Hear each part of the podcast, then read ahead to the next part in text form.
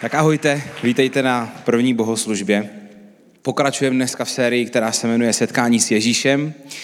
První týden, to znamená dva týdny zpátky, jsme mluvili o tom, jak Ježíš rozmnožil víno na svatbě, což byl jeho první veřejný zázrak. Druhý týden jsme mluvili o Zachejovi, což byl výběrčí daní. Člověk, který kolaboroval s římskou říší, který okrádal lidi o peníze. A dneska budeme mluvit o uzdravení člověka, který byl slepý od narození. Ten důvod, proč mluvíme o Ježíšovi a o setkání s Ježíšem, je ten důvod, že, nebo těch důvodů je víc. Prvním důvodem je to, že Ježíš byl v lidském těle, Ježíš byl člověk a zároveň to byl Bůh. A pokud máte nějakou představu Pána Boha v hlavě a nějak jako tušíte, že ta představa o Pánu Bohu není úplně není úplně tak pozitivní, jaký třeba prožívají druzí lidi okolo vás, nebo když jste tady, tak si říkáte, ty lidi okolo mě vlastně prožívají Pána Boha pozitivněji, než ho prožívám já, tak Ježíš je ten obraz. Ježíš je nejlepší obraz Boha, který máme. Je potřeba se dívat na něho. Minule jsem mluvil o tom, a zopakuju tu větu z mého prvního kázání, že křesťanství je Ježíš. Křesťanství je Ježíš. Takže pokud máte nějaký obraz o křesťanské víře, který je navázaný na nějaký náboženský systém, tak je nejlepší čas na to pomalinku to opustit a začít se koukat na křesťanskou víru skrze Ježíše. Protože Ježíš je nejlepší obraz Boha, který máme. Druhý důvod, proč mluvíme o setkání lidí s Ježíšem, je, že lidé v Biblii jsou naprosto stejní jako my. Pokud byste se narodili v jinou dobu a na jiném místě, mohli jste tam být vy. Vy jste mohli být postava z dnešního příběhu. Lidi byli naprosto stejní a, a dneska budeme mluvit o tom, že lidé kladou stejné otázky. A lidi přemýšlí stejně. Celý, celou historii lidstva my jsme stejní úplně. My přemýšlíme všichni stejně, my jsme všichni stejný lidský druh a je úplně jedno, kdy žijem. To přemýšlení je stejný, akorát dřív lidi byli jinak oblečení, neměli mobily, ale byli úplně stejní jako my. A stejně tak, jak se Ježíš setkával s lidma, ale setkával se s nima fyzicky, dneska se může setkat Ježíš s váma skrze Ducha Svatého. To je to, co my si přejeme. Abyste měli nový čerstvý náhled na to, kým je Bůh, na to, kým je Ježíš a abyste se s ním mohli setkat.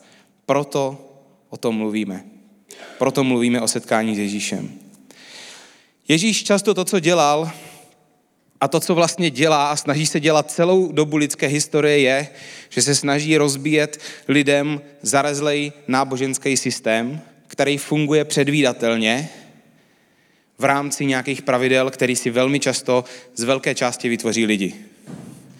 My se tam velmi rádi schováváme občas, někteří k tomu máme větší tendenci, některou menší, protože do toho systému jde schovat pícha, sobectví, pohodlnost a ještě u toho my vypadáme dobře. A Ježíš tady tenhle ten systém často rozbíjí. Protože jemu jde o to, jak přemýšlíme, jemu jde o to, co máme v srdci. Půjdeme na dnešní příběh, který hodně tady z těchto těch věcí z toho mýho úvodu potvrzuje. Jan 9, 1 až 7, Janovo evangelium 9. kapitola od začátku. Píše se tam, když procházel kolem, všiml si člověka slepého od narození. Jeho učedníci se ho zeptali, rabi, kdo zhřešil, on nebo jeho rodiče, že se narodil slepý?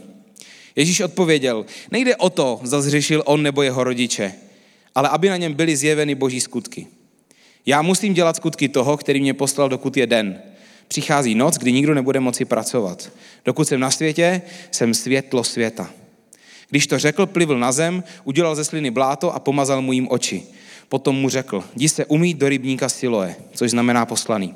Odešel tady a umil se a když přišel, viděl. Tohle je prvních sedm veršů té kapitoly, je tam popsaný ten zázrak celý, ta kapitola má jinak 41 veršů, ale není na jedno kázání.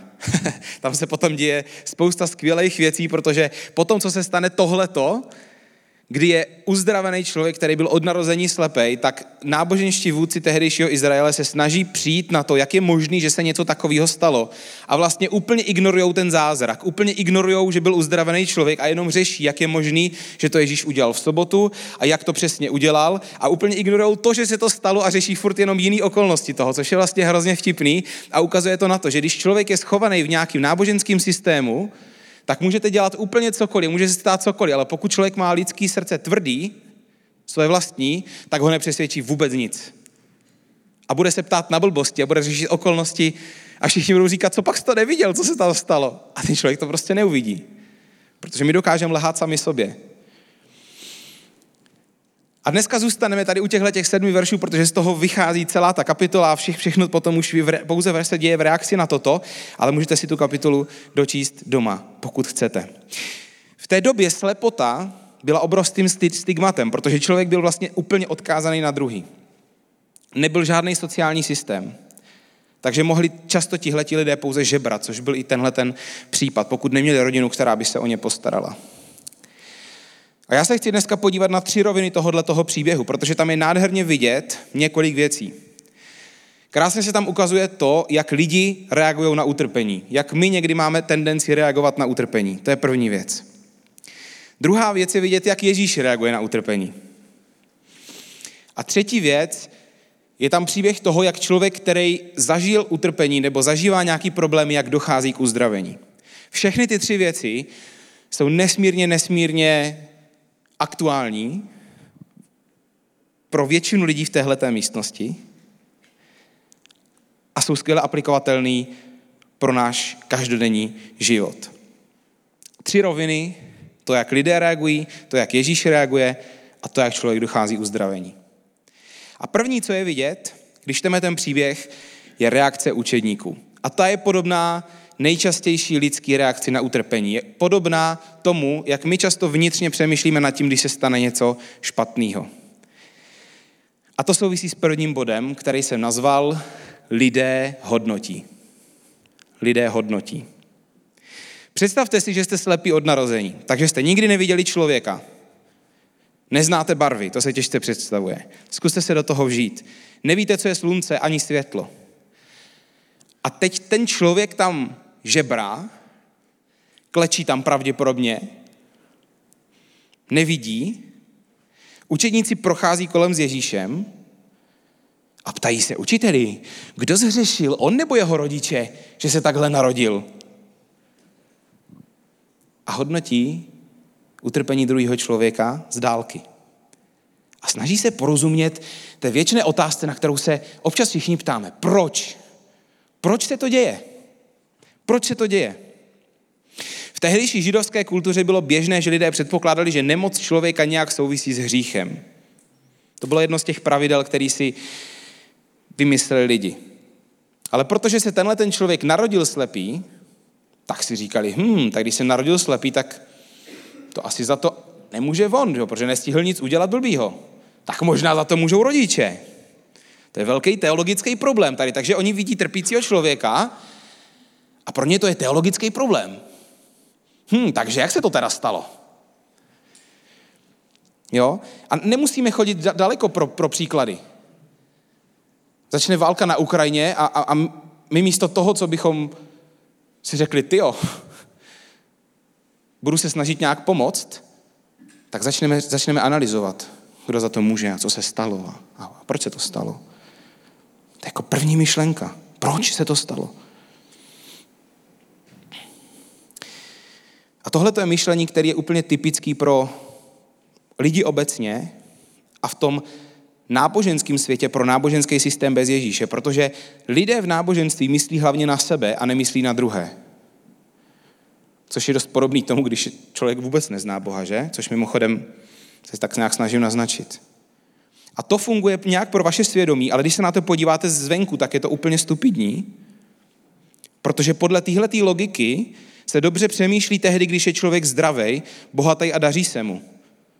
A ne úplně tehdy, když musí přemýšlet, co vlastně pokazil, že se mu stalo něco zlýho a že je třeba nemocný.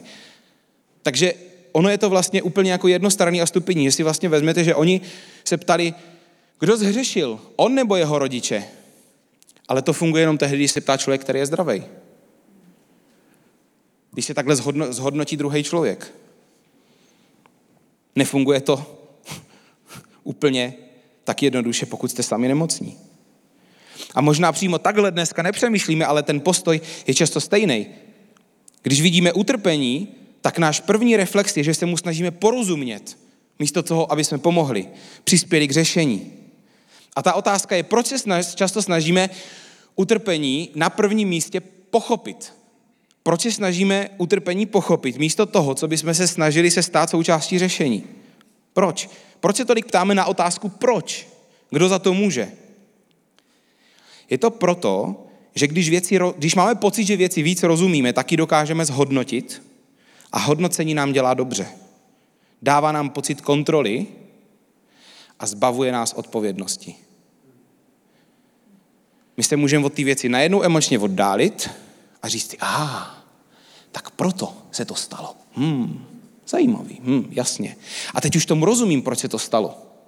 Teď už jsem nad tím, takže s tím nemusím nic dělat. Přesto nás Ježíš svým příkladem vede k něčemu úplně jinému. Lidi budou vždycky hodnotit. Nás, sebe, svět, okolo, politiku. Celý systém sociálních sítí je vlastně založený na hodnocení. Na tom, že my se koukáme na obrázky lidí nebo videa, krátký videa a hodnotíme to. Líbí, nelíbí, stupidní, nestupidní, toto udělal dobře, toto udělal blbě. Náš svět je založený na hodnocení. A to nám dává pocit důležitosti. To nám dává pocit kontroly. Zbavuje nás to odpovědnosti. A my Češi to trochu máme jako část naší národní DNA. A to neříkám, jakoby, a protože tady jako, eh, že my Češi jsme ve všem špatní a, a teď, teď se jako budu snažit si nás dělat srandu, protože si sami ze sebe rádi děláme srandu. Ale já to říkám vážně. My rádi hodnotíme, protože nemáme rádi ideologie, nemáme rádi myšlenky, které nás příliš přesahují, protože jsme těch ideologií v naší uh, historii zažili strašně moc. A tak se snažíme si nad věcma jako Češi držet kontrolu, buď to tím, že je hodnotíme a tím se od nich držíme dál, anebo tím, že je vůbec neřešíme a držíme si je od těla radši už úplně od začátku a radši nad tím nebudeme přemýšlet. A často u svých nevěřících přátel narážím na to, že musí být velmi, velmi specifická chvíle, kdy je vůbec možný mluvit o čemkoliv vážnějším. Ve všech ostatních momentech cokoliv vážnějšího jsou keci. Prostě jsou to keci. Není čas teď o tom mluvit. Je čas o tom mluvit pouze tehdy, když to budu cítit, zrovna, že chci. Jinak prostě se nemá, nechci se bavit o ničem vážnějším, hlavně ať je pohoda. Máte taky tu zkušenost? Máte možná tu zkušenost tam i ze sebou takhle. Ježíš nás učí nebýt lidma, kteří v reakci na utrpení nebo selhání hodnotí a ptají se otázku proč. Pojďme se v tomhle učit od Ježíše. A neřešit proč, protože ta otázka proč nemá odpověď. To nemá odpověď. My nemůžeme zjistit, proč se věci dějou. Protože bychom museli rozplítat neskutečně komplikovaný scénáře všeho ze všema a to nejsme schopni. To mě přivádí k druhému bodu. První bod je, že lidé hodnotí a vždycky budou. Druhý bod je, že Ježíš přináší řešení. Ježíš přináší řešení. Kde lidi hodnotí, tam Ježíš hledá řešení a přináší ho. Ježíš odpověděl, nejde o to, zda zřešil on nebo jeho rodiče, ale aby na něm byly zjeveny boží skutky. Já musím dělat skutky toho, který mě poslal, dokud je den. Přichází noc, kdy nikdo nebude moci pracovat, dokud jsem na světě, jsme světlo světa. Lidé se ptají otázku proč, aby mohli zhodnotit problémy, utrpení, aby mohli získat kontrolu tím, že tomu rozumí o trochu víc. Když označíme vyníka, cítíme se o trošku líp. A Ježíš se na tuhle tu otázku rozhoduje vůbec neodpovědět, vůbec ji neřešit. Učeníci se ptají, kdo za to může, kdo za to může. On nebo jeho rodiče. A Ježíš říká, vůbec nejde o to, kdo za to může. Ta odpověď na otázku, proč v naší realitě prostě neexistuje. Utrpení tady vždycky bylo, je a bude, nevyhýbá se nikomu. A pokud následujete Ježíše, tak naše naděje je v tom, že víme, že Bůh, který stvořil vesmír, ovšem ví, taky v ničem nemusíme být sami. A za třetí máme naději, která převyšuje fyzickou realitu tohoto světa. To znamená, že smrtí nic nekončí. To je naše naděje, ale včera jsem se koukal na seriál Chosen, pokud ho znáte, a tam ta postava Ježíše říká, na tomhle světě se kosti budou lámat, i srdce se budou lámat. A já jsem přišel přinést království, který není z tohoto světa a který přesahuje tohleto všechno. Ale tady se budou dít zlý věci. A nemá smysl řešit proč, protože se nedoberete smysluplný odpovědi. Pán Bůh nechal lidem svobodnou vůli, takže každý z nás se může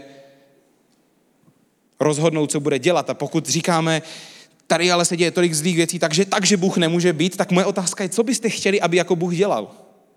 Jak by to jako měl vyřešit? Protože každý bychom museli začít sám od sebe, od svého vlastního zla. Takže co by Bůh měl dělat s náma? Co by Bůh měl dělat s našima věcma, které jsme pokazili? Jak by tomu jako měl zabránit?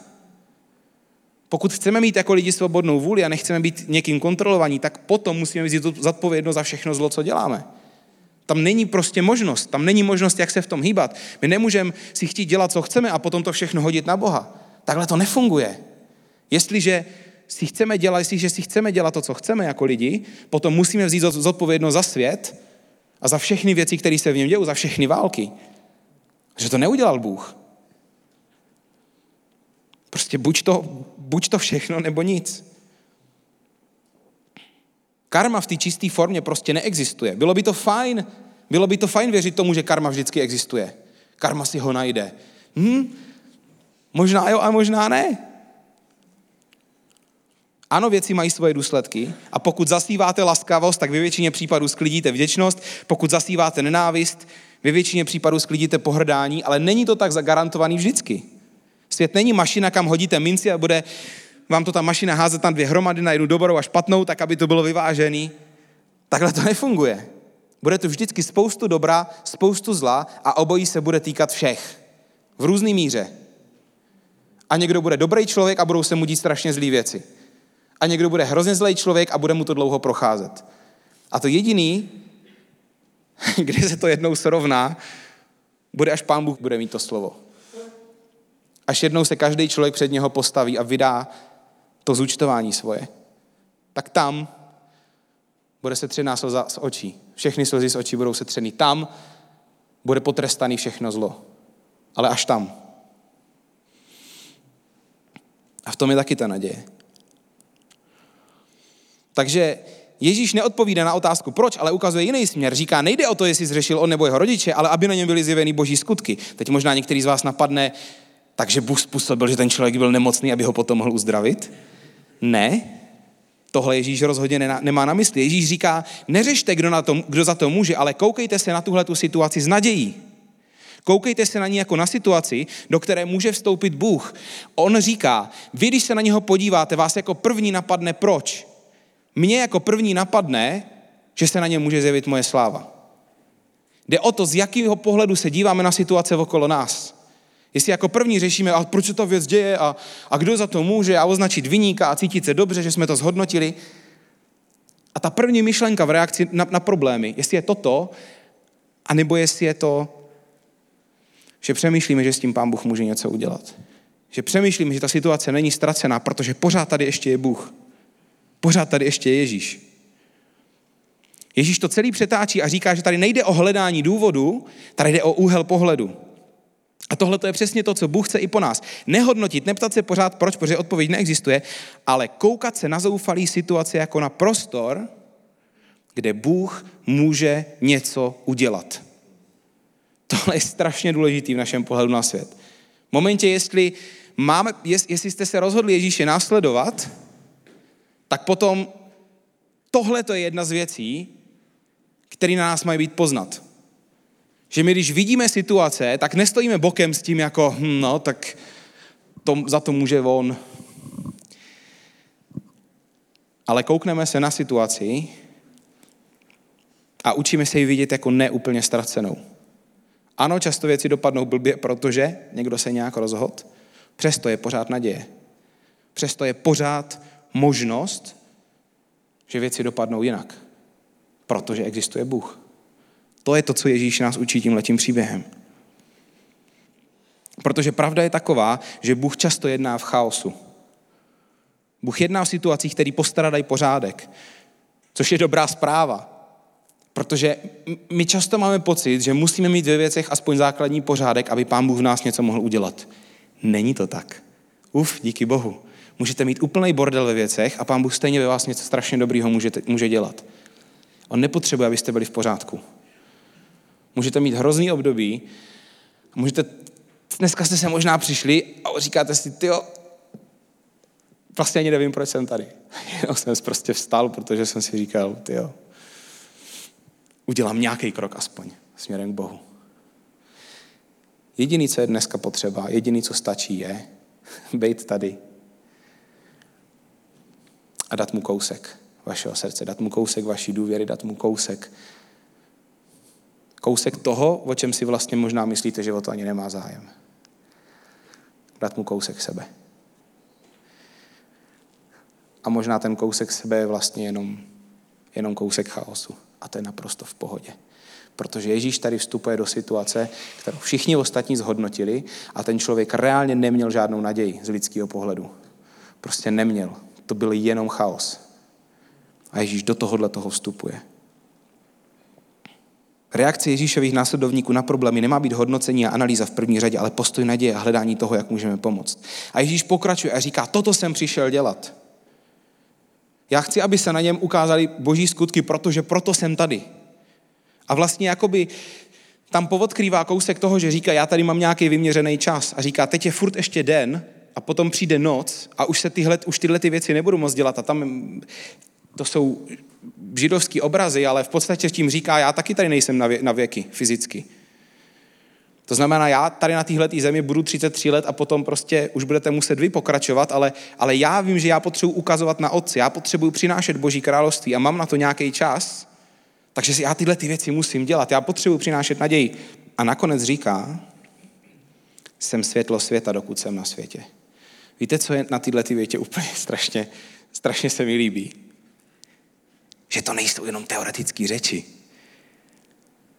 Ježíšovo světlo není jenom světlo v teorii, to není jako jsem světlo světa. A teďka se na něho všichni kouknou jako no a? A co teda? Jako, to znamená? Nebo co tím jako Ježíši chceš říct? V tom příběhu je úplně nádherně vidět to, že to, že Ježíš je světlo, znamenalo pro toho slepého žebráka reálně navrácení zraku. Ježíš řekl, já jsem světlo a zároveň uzdravil slepýho. To je bomba, jak je to praktický. Proto, když my jako církev říkáme, že chceme prakticky pomáhat lidem v městě Brně, tak to asi taky bude muset znamenat něco praktického, že jo? Když říkáme, že následujeme Ježíše, tak to taky asi bude potřebovat znamenat něco praktického.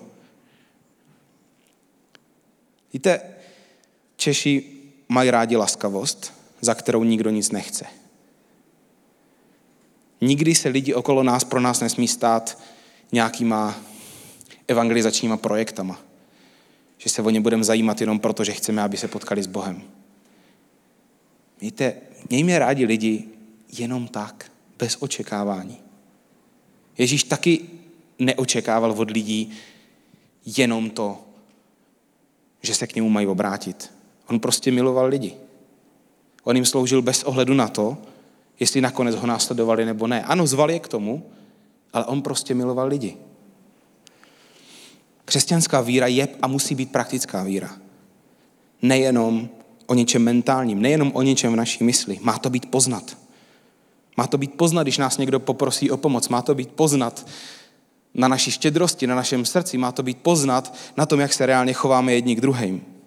Minule jsem tady promítal jeden slide, kde se psalo, co kdyby lidi byli skeptičtí ohledně toho, čemu věříme, ale záviděli nám to, jak se k sobě chováme. Ono to prostě reálně má být poznat, to, že následujeme Ježíše. Ježíšovo světlo pro toho slepého znamenalo poprvé vidět světlo, poprvé vidět sluneční paprsky. Wow. Já jsem světlo světa, znamená uzdravení slepého. Takže podle Ježíše ani naše láska by neměla zůstat v srdíčku, měla být prakticky poznat. Příští měsíc mimochodem budeme mluvit o pohostinnosti, což je jedna z věcí, která je součástí křesťanské kultury a která reálně znamená pouze to praktický. Otevřít svůj dům, někoho pozvat na oběd, někoho pozvat na večeři, někoho pozvat na jídlo a otevřít vlastně sám sebe uf, uf, uf, zase ta naše česká dušička, protože ten náš barák, to je to místo pohody. To je, to, to je ten hrad prostě, kam si nepustíme jen tak někoho, protože, protože to je naše. To prostě, tam je naše pohoda. Hm. Přesto, v momentě, kdy někomu prokážete pohostinnost, tak tajou ledy. Najednou se si ho pustili blíž.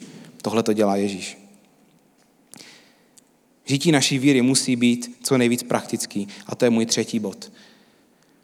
Lidé hodnotí, Ježíš přináší řešení a my s ním potřebujeme spolupracovat. Třetí bod, my s ním potřebujeme spolupracovat.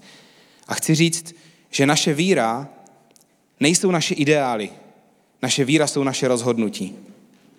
Bůh hledá řešení a zve nás, abychom byli součástí tohohle řešení. Ježíšovi následovníci se mají dát poznat podle lásky a láska jsou činy. A Ježíš to ukazuje i směrem k tomu slepému člověku. Pořád ještě v tom příběhu je slepej. Pořád jsme ještě nedošli k momentu, kdy ho uzdravil.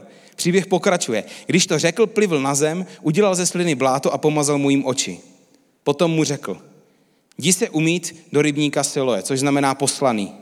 Ježíš se často taky v Janově evangelium nazývá poslaný, takže tam je symbolika, jde to ještě hlouběji. Odešel tedy a umil se a když přišel, viděl.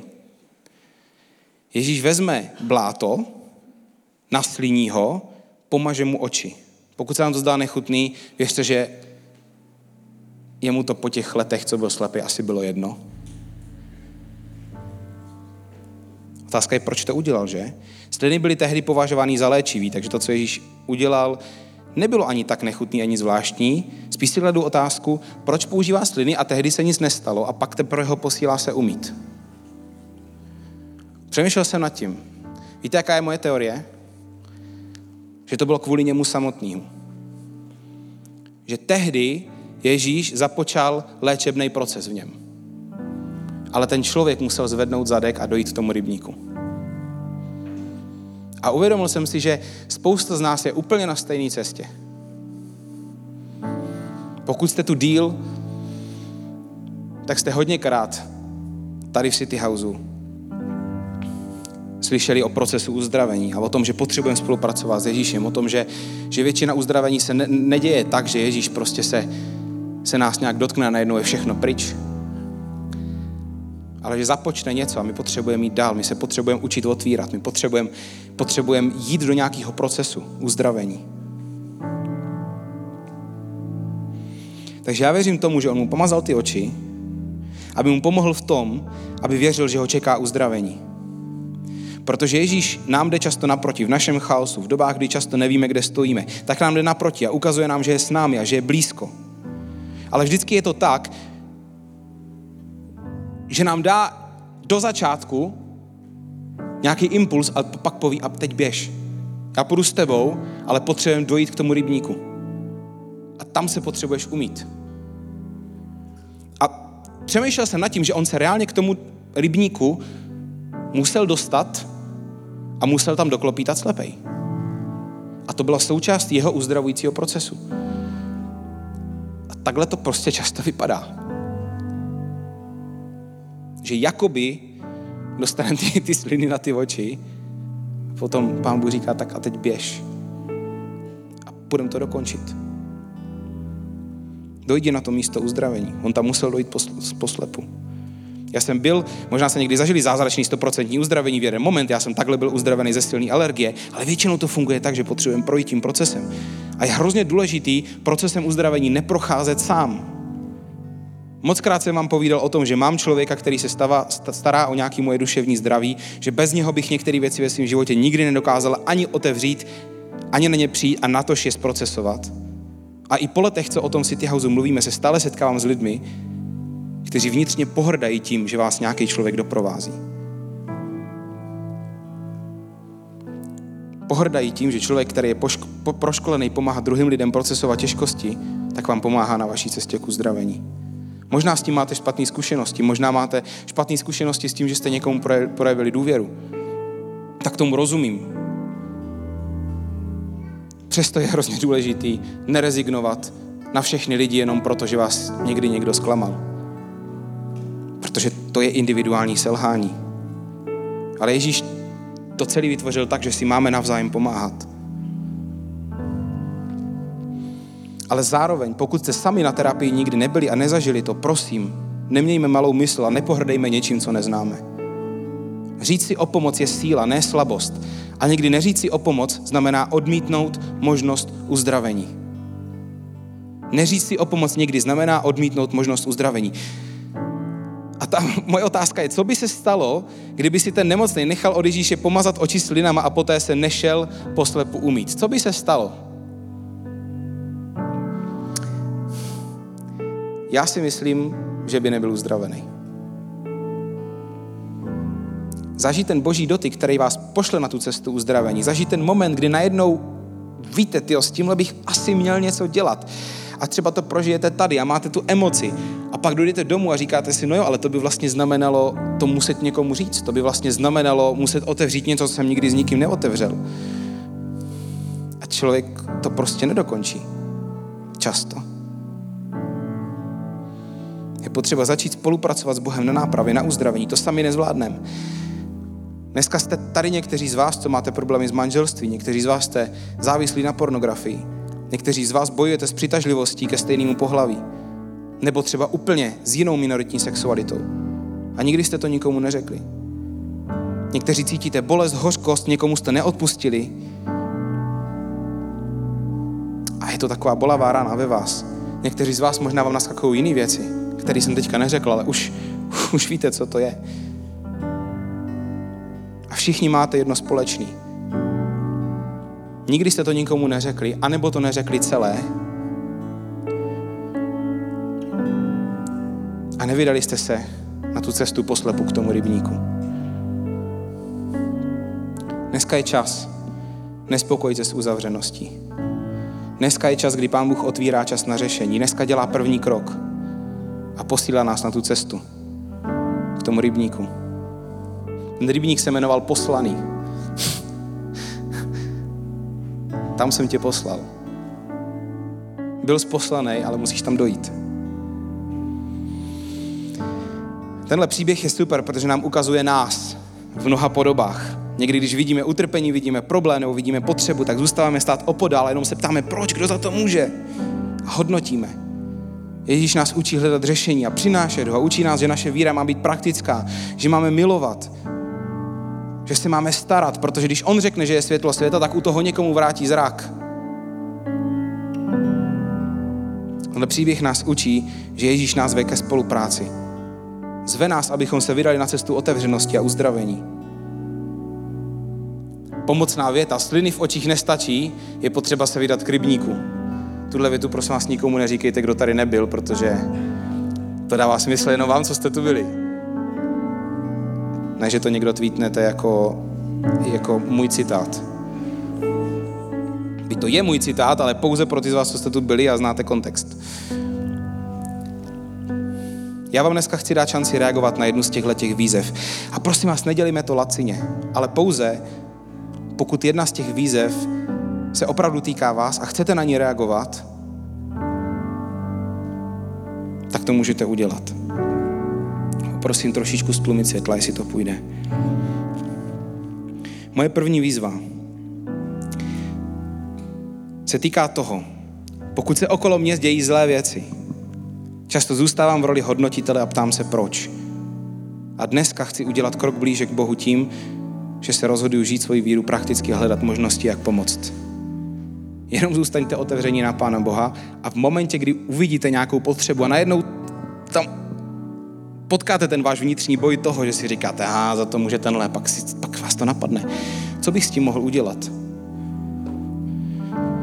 Je dobrý vyzkoušet ten postoj.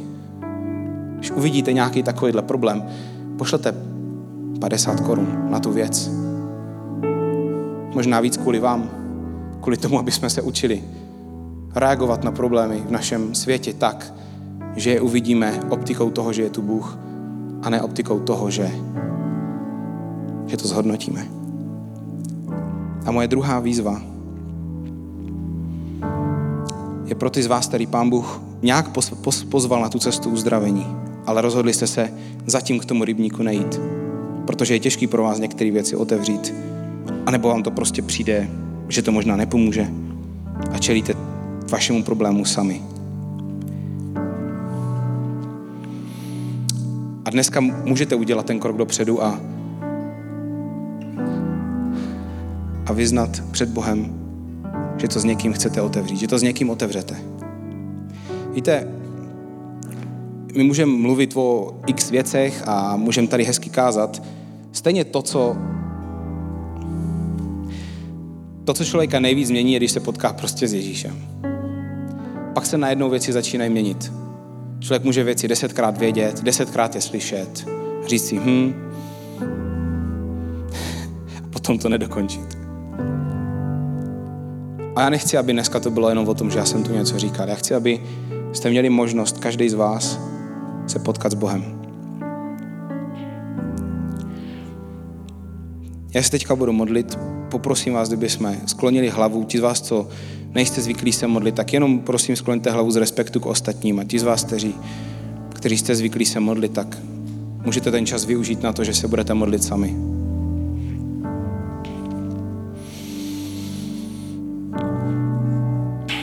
A kvůli vám samotnej, kvůli tomu, abyste měli možnost reagovat, teď se chci zeptat a poprosím vás, pokud jste to vy, tak jenom tiše zvedněte ruku. Nebude vás nikdo počítat, ani sledovat.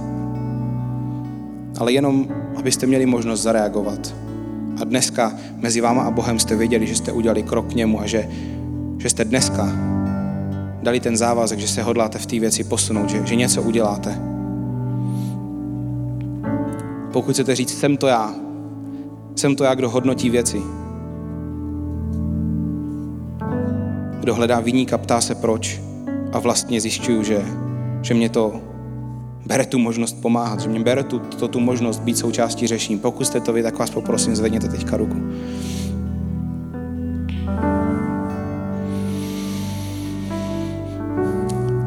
Díky moc. A druhá výzva, pokud jste to vy, kdo víte, že jste byli pozvaní na tu cestu uzdravení, kdo víte, že už tam někde ten Ježíš byl a, a už, už pomazal tím blátem ty oči, ale furt jste se k tomu rybníku ještě nevydali. Pokud jste to vy, prosím zvedněte teďka ruku. Děkuji moc. Ježíši, já tě dneska chci pozvat a zvu tě dneska, aby jsi dotkl každého člověka, co je tady, abys šel mnohem dál, než může dojít jedno kázání, pane. Prosím tě, Bože, aby se dneska dotkl lidí, kteří jsou tady a dotkl se jich způsobem, že budou vědět, že to seš ty, budou vědět, že jsi s nima.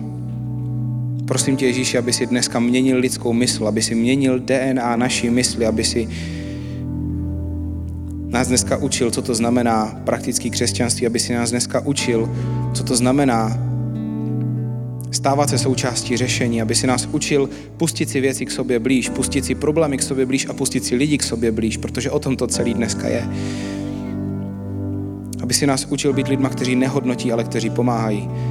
Aby si nás dneska učil být lidma, kteří nejenom jsou schopni přijmout ten prvotní impuls k uzdravení, ale jsou schopni potom jít tu cestu a otevřít tu místnost někde v nás, která je plná bordelu, která je plná věcí, které jsou špinavé a která se nám vůbec nechce otevírat. Prosím tě, Ježíši, začni dneska něco nového. Amen.